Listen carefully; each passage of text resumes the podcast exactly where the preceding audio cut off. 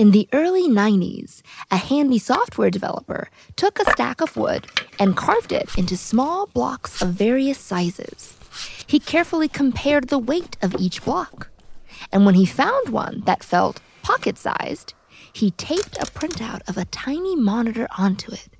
Then he tucked the block in his shirt pocket and walked around with it to see how it'd feel to be attached to a device.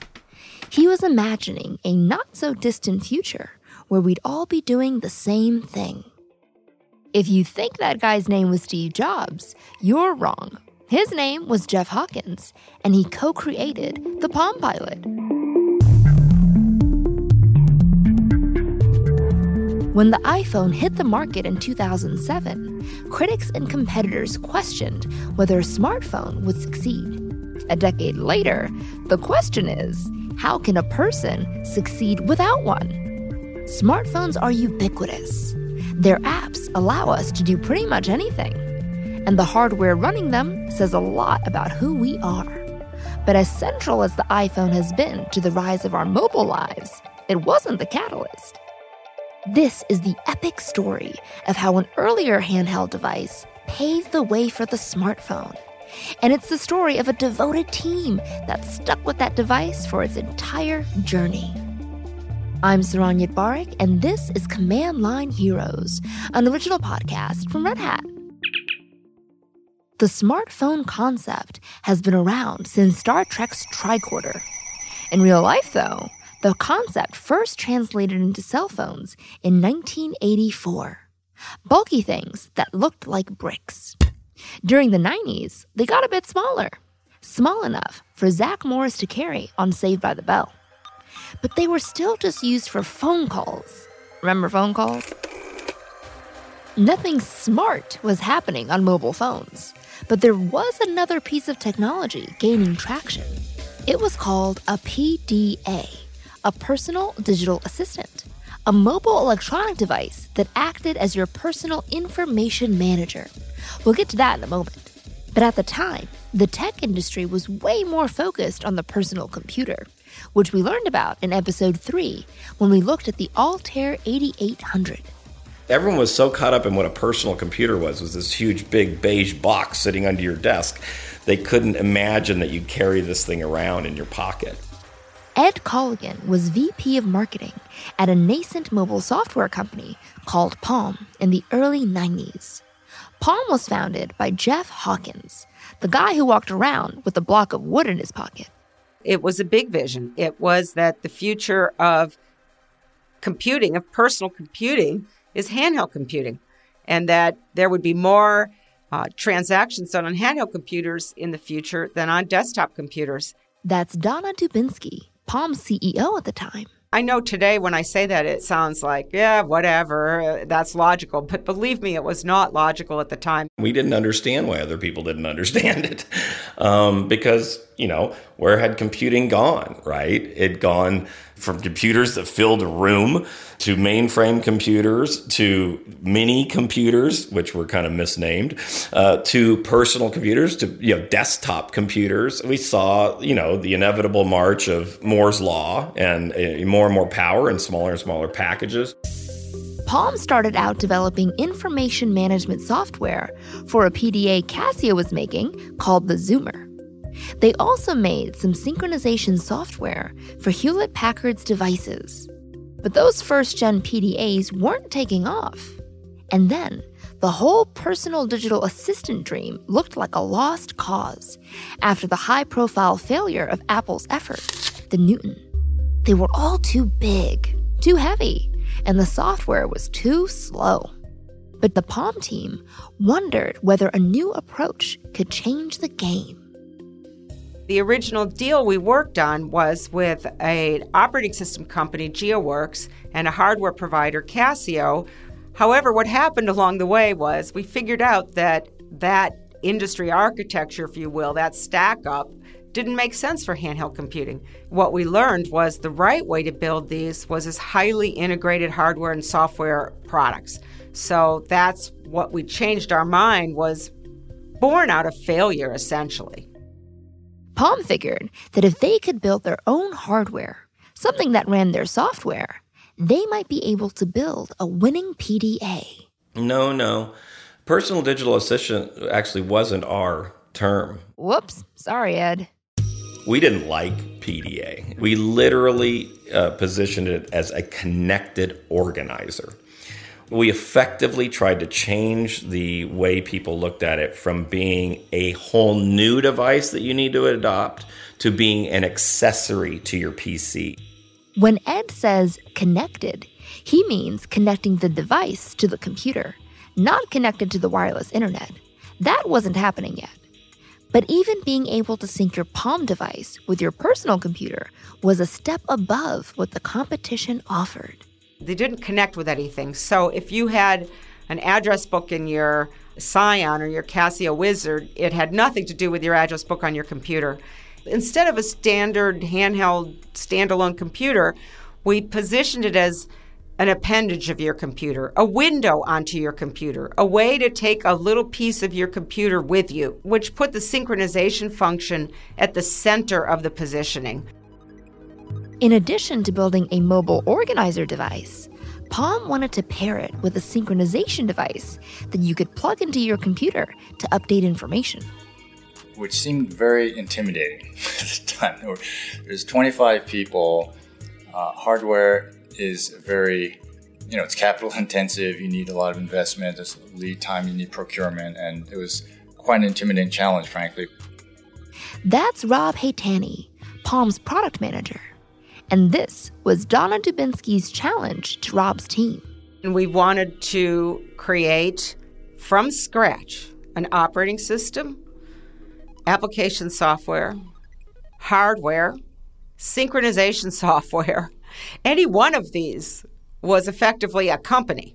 So for a little company to take on all of that at one time and have it all work together was really audacious as I look back. This is why people go to Silicon Valley. It's like, okay, you're going to create an entirely new industry. The people like IBM and Apple and Microsoft has failed at this. So what makes you 25 people think you can succeed? And, you know, nothing, nothing inspires people in Silicon Valley more than telling them they can't do something. We believed in Jeff's vision and Jeff had a very clear vision. And what I really, what really resonated with me was very customer focused. He said, don't build technology, build a solution for a customer. It was that customer first attitude that inspired Jeff Hawkins to carve himself that gadget sized block of wood. So we carried this thing around his pocket and then he would walk into meetings and he had this little wooden stylus and he would pretend that he was trying to simulate what the experience would be like. So he'd pretend to be writing on it and people would give him these funny looks because he's, you know, you're writing on a piece of wood, Jeff. But yeah, and I think that really gave him some insights into what it would really, uh, the, the experience would feel like. That little block of wood inspired some core design criteria. First, it had to fit into a shirt pocket. Second, it had to have a price tag of less than $300. Third, it had to be faster than pen and paper. You could instantly turn it on and use it. Here's Ed and Rob comparing Palm's approach to design versus the competition's. Everybody else was trying to create this standalone device, and so they said, oh, we need an expansion card for more memory. Or they'd say, we have to have a keyboard. And we basically said, no, we're going to hook it to the PC and we're going to synchronize the information between the PC and this device instantly. Jeff was a guy who took this completely contrarian point of view. He said the problem you're trying to solve is it's too slow.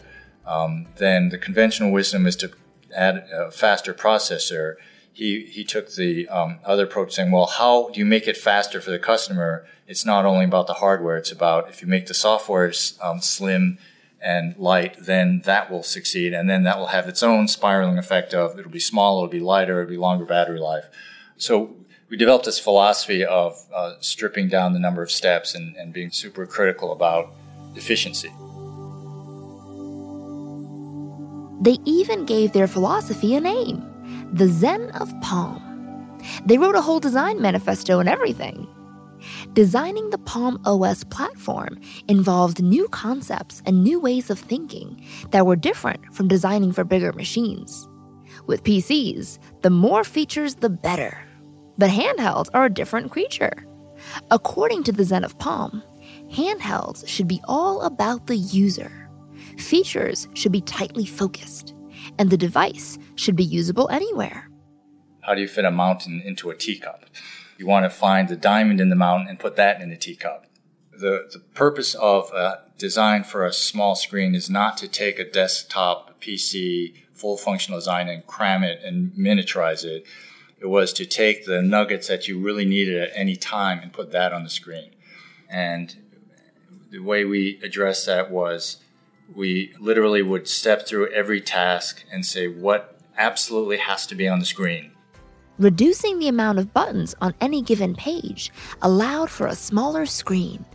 And Rob's team drastically reduced the number of taps it took to execute functions he literally would go through every screen and every function and see how he could reduce the taps. An example I like to use is that rather than three taps, turning on a device, hitting a calendar app, hitting, you know, the date for today, that this was one of the most common things you wanted to do. What if you could just press one button and this button would turn on the device, take you to the calendar app, and show you today? It was a today button.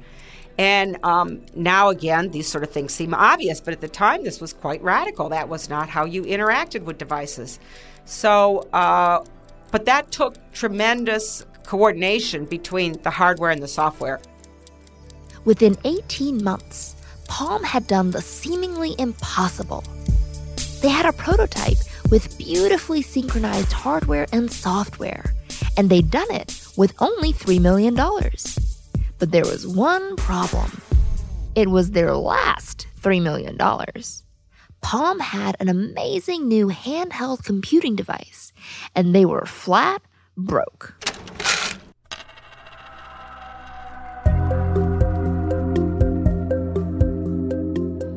The Palm team's Hail Mary solution to keep on financing their new product was to sell the company to US Robotics in 1995. It was the only way they could get this new connected organizer, which they dubbed the Palm Pilot, into the hands of customers.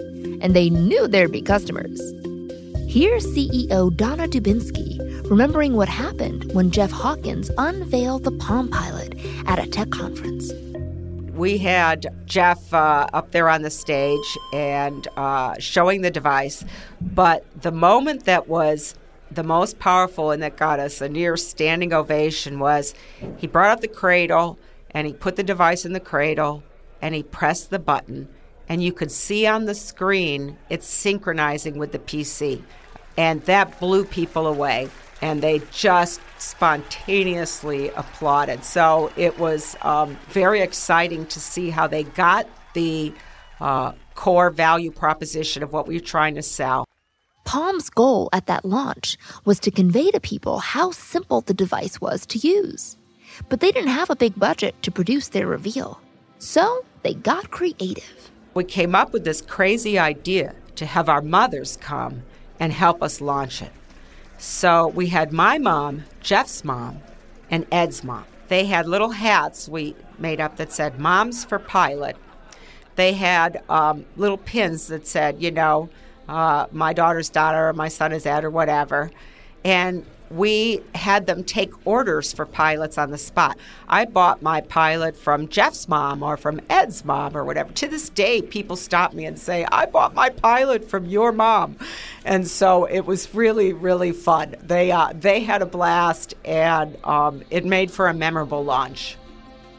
What the moms were signing orders for was a huge step forward in handheld computing.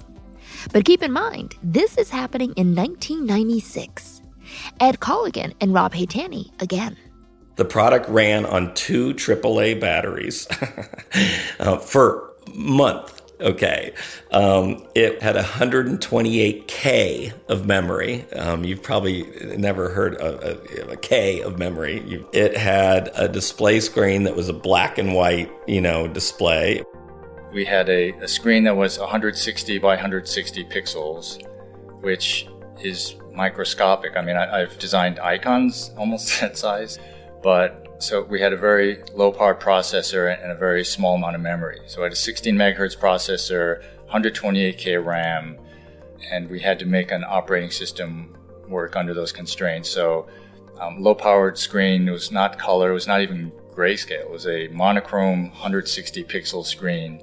And then below it, we had a digitizer that was not a screen, but um, was a digitizer so you could write on it. Palm added its handwriting recognition software called Graffiti to the Palm Pilot. Remember that it didn't have a keyboard. If you wanted to write something on it, you used a stylus. You wrote on a rectangle at the bottom, and um, you wrote letters on top of each other, and you had to learn a, a simplified alphabet. The technology was new and smooth, but it wasn't without its problems. For example, we had been shipping for a little while, and we suddenly started getting catastrophic failures in the field. You know, devices that went off and just couldn't go back on. And we started getting these into our service department and had to try to figure out what was going wrong. This is why startups don't typically make hardware. It's very difficult. And we had this problem where people were losing data and we couldn't figure out what was happening. The team combed through all their documentation, back through their many change agreements and orders. They tried tracing it back to something that changed with their process. Still, they couldn't figure it out. Out of frustration, Donna got everyone together. I put all the senior people in one room and almost locked the door and said, You're not leaving here until you figure out what's wrong with this thing. Why is this happening? Eventually, the team realized there'd been a tiny change inside the machine, but not the kind you'd expect. It had nothing to do with the hardware components at all. You know how when you take a battery cover off or you put in batteries on a device? So the inside cover there, somebody added a sticker with some kind of a warning or something. The source of this giant headache was a little warning sticker that had been added to the underside of the battery cover. That sticker caused friction with the batteries, and they could get depressed in a way that disconnected the power. And there had been a software patch that had been loaded on, and that patch was lost when the power was disconnected. The hardware team swapped out connectors for springs to bolster the batteries. A super simple fix for a catastrophic failure. The good news was it was all synchronized, so it was all backed up. And you realize that for people, it's a real light bulb moment. The data is the value, not the device. Maybe you're listening to this podcast on a smartphone right now. Take a look at it. Your phone is light years ahead of those old Palm Pilots. And yet, the basics of what you're using were all there in the Palm. Chris Dunphy was Palm's Director of Competitive Analysis. It was this kind of amazing golden age. You know, Palm launched to the market in 1996 um, with the Palm Pilot, and it was the buzz everywhere. You know, it was the, the cool thing to have, this little thing in your pocket that was a portable brain. And Palm was smart enough that they put out a, a developer SDK as kind of almost a side effect, and that took off. All these little niche markets had really cool little apps popping up for them from everything from from doctors to knitters, um, and people were in love with their devices, in love with their apps, there was an existing community of developers making similar apps for Mac's desktops, and they hopped over to build an app ecosystem for Palm. A lot of the original Palm developers weren't large companies. They were just you know small hobbyists who were doing projects in their spare time. They had some personal passion project. They had a, their minds exploded when they started thinking, "What is a computer and a screen that you carry with you all the time?" And it becomes an extension of your mind and so many people have so many great ideas of how to take advantage of that software development kit and write really, really cool things. And it was really groundbreaking.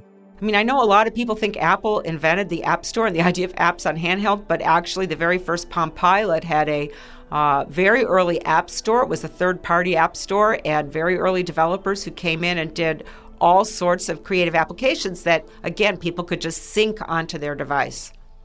The plan was to sell 100,000 units in the first year.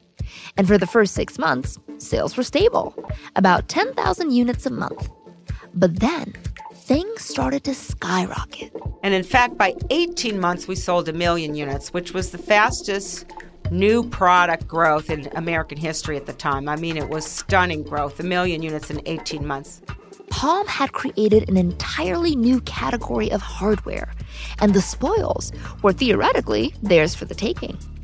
But then, unexpectedly, Palm's parent company, US Robotics, was sold to another company called 3Com. And the head of 3Com, who was influenced by the Microsoft business model, decided to license the Palm OS to companies that wanted to create PDAs of their own.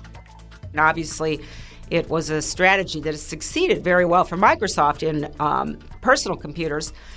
We didn't think that was the right strategy for handheld computers. We felt they needed to be highly integrated devices, but they uh, consistently felt that that was the wrong decision and that what we should do is license the OS to all comers. And we disagreed with that.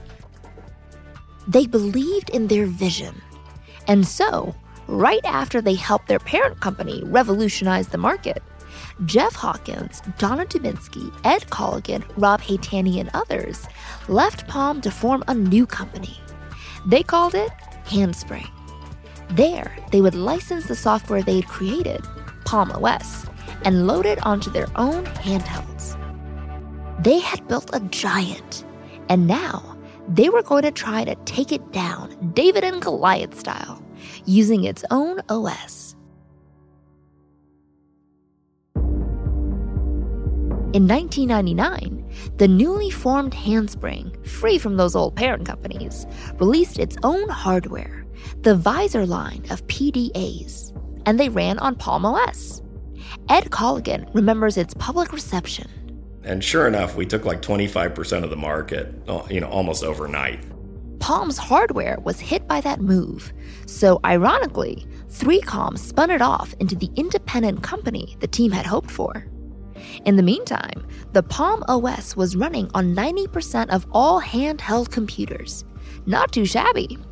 In fact, for a short period, Palm was worth more than Ford and General Motors combined. People thought it'd become the next Microsoft. Meanwhile, Handspring had its own plans. By the time we started Handspring, we started realizing that these devices ultimately would be communications devices. And uh, we built it with a hardware slot. And the hardware slot was specifically with the idea to be able to experiment and integrate any kind of communication things. Put in a pager card, put in a voice card, put in a whatever, and that we would learn from that and learn how to integrate communications and what would be important in the space. We saw the smartphone coming. We saw that these things were all going wireless. And we decided we wanted to figure out how to create that integrated device of both the PDA and the phone. So Handspring got to work creating a smartphone. In the process, they'd replaced the stylus with the keyboard and named their new creation the Treo. While all this was in progress, Jeff, Donna, and Ed met with another tech entrepreneur doing interesting things in the space. A guy by the name of Steve Jobs. At that meeting, Steve got up on the board and drew out a Macintosh. And he had all these things like photos and video and other things as satellite things off of the Macintosh. And he said, Our strategy is the Macintosh is going to be the center of everything, and all these things are going to pivot around it. You know, and that was iTunes, iPhoto, whatever, right? And Jeff said, Nope, that's not how it's going to work. How it's going to work is there's going to be a handheld computer, and all these things are going to pivot off of it. We know how this all turned out. Jeff Hawkins' vision was actually closer to the truth.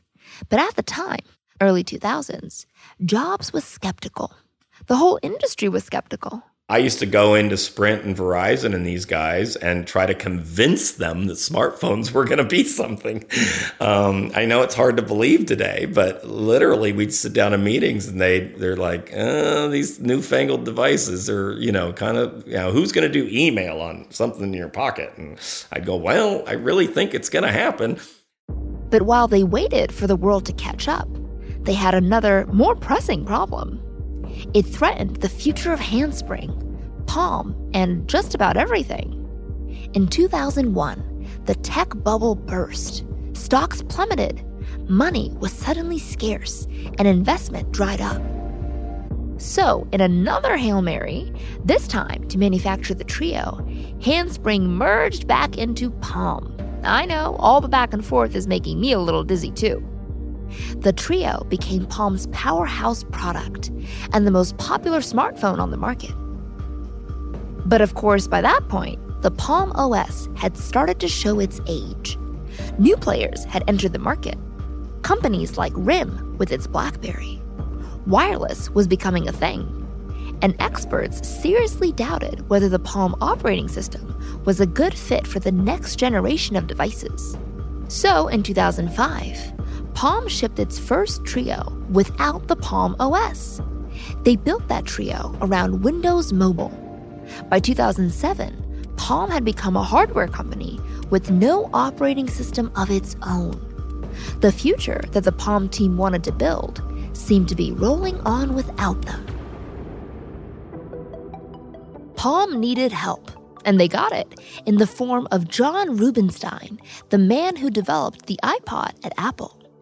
Just as Apple released the iPhone in 2007, Rubinstein came on board at Palm as their new head of product development. Two years later, the Palm team had a new device, the Palm Pre, and a new OS called WebOS. They launched at CES in 2009. Some called it the best tech keynote ever. Here's Ed Colligan on stage at the event. And it's called the Palm WebOS, and we're very, very excited to bring it to you today. It was built with developers in mind. The whole thing is built on industry standard web tools. If you know HTML, CSS, and JavaScript, you can develop applications for this platform. No one had ever seen anything like WebOS. It laid the groundwork for the whole smartphone experience we take for granted today. In fact, iOS and Android gleaned a lot from its features. Features like multiple synchronized calendars, unified social media and contact management, curved displays, wireless charging, integrated text and web messaging, unintrusive notifications. You could upgrade it easily just by putting it into dev mode, and you could receive over the air updates. WebOS was an amazing achievement that no other company could match. Unfortunately, it wasn't enough. I think we did a phenomenal job with that. Um, but it was just too little too late because at that point, Apple had launched the iPhone. They executed really, really well. And so all power to them. But I think they were hugely influenced by what we had done. And to this day, I mean, until like OS X or whatever on the um, iPhone, that was the first time they'd actually caught up with all the features that were in the web OS. But Ed thinks the real killer was another phone. The killer blow was Google and Android and their ability to not have to make money off of it other than search. Google basically gave Android away for free. It was a problem for Microsoft's Windows Phone and for the Palm Pre slash WebOS combo. And we did not have that business model. And uh, it just hugely undermined us. And, and there was really no way to recover from that.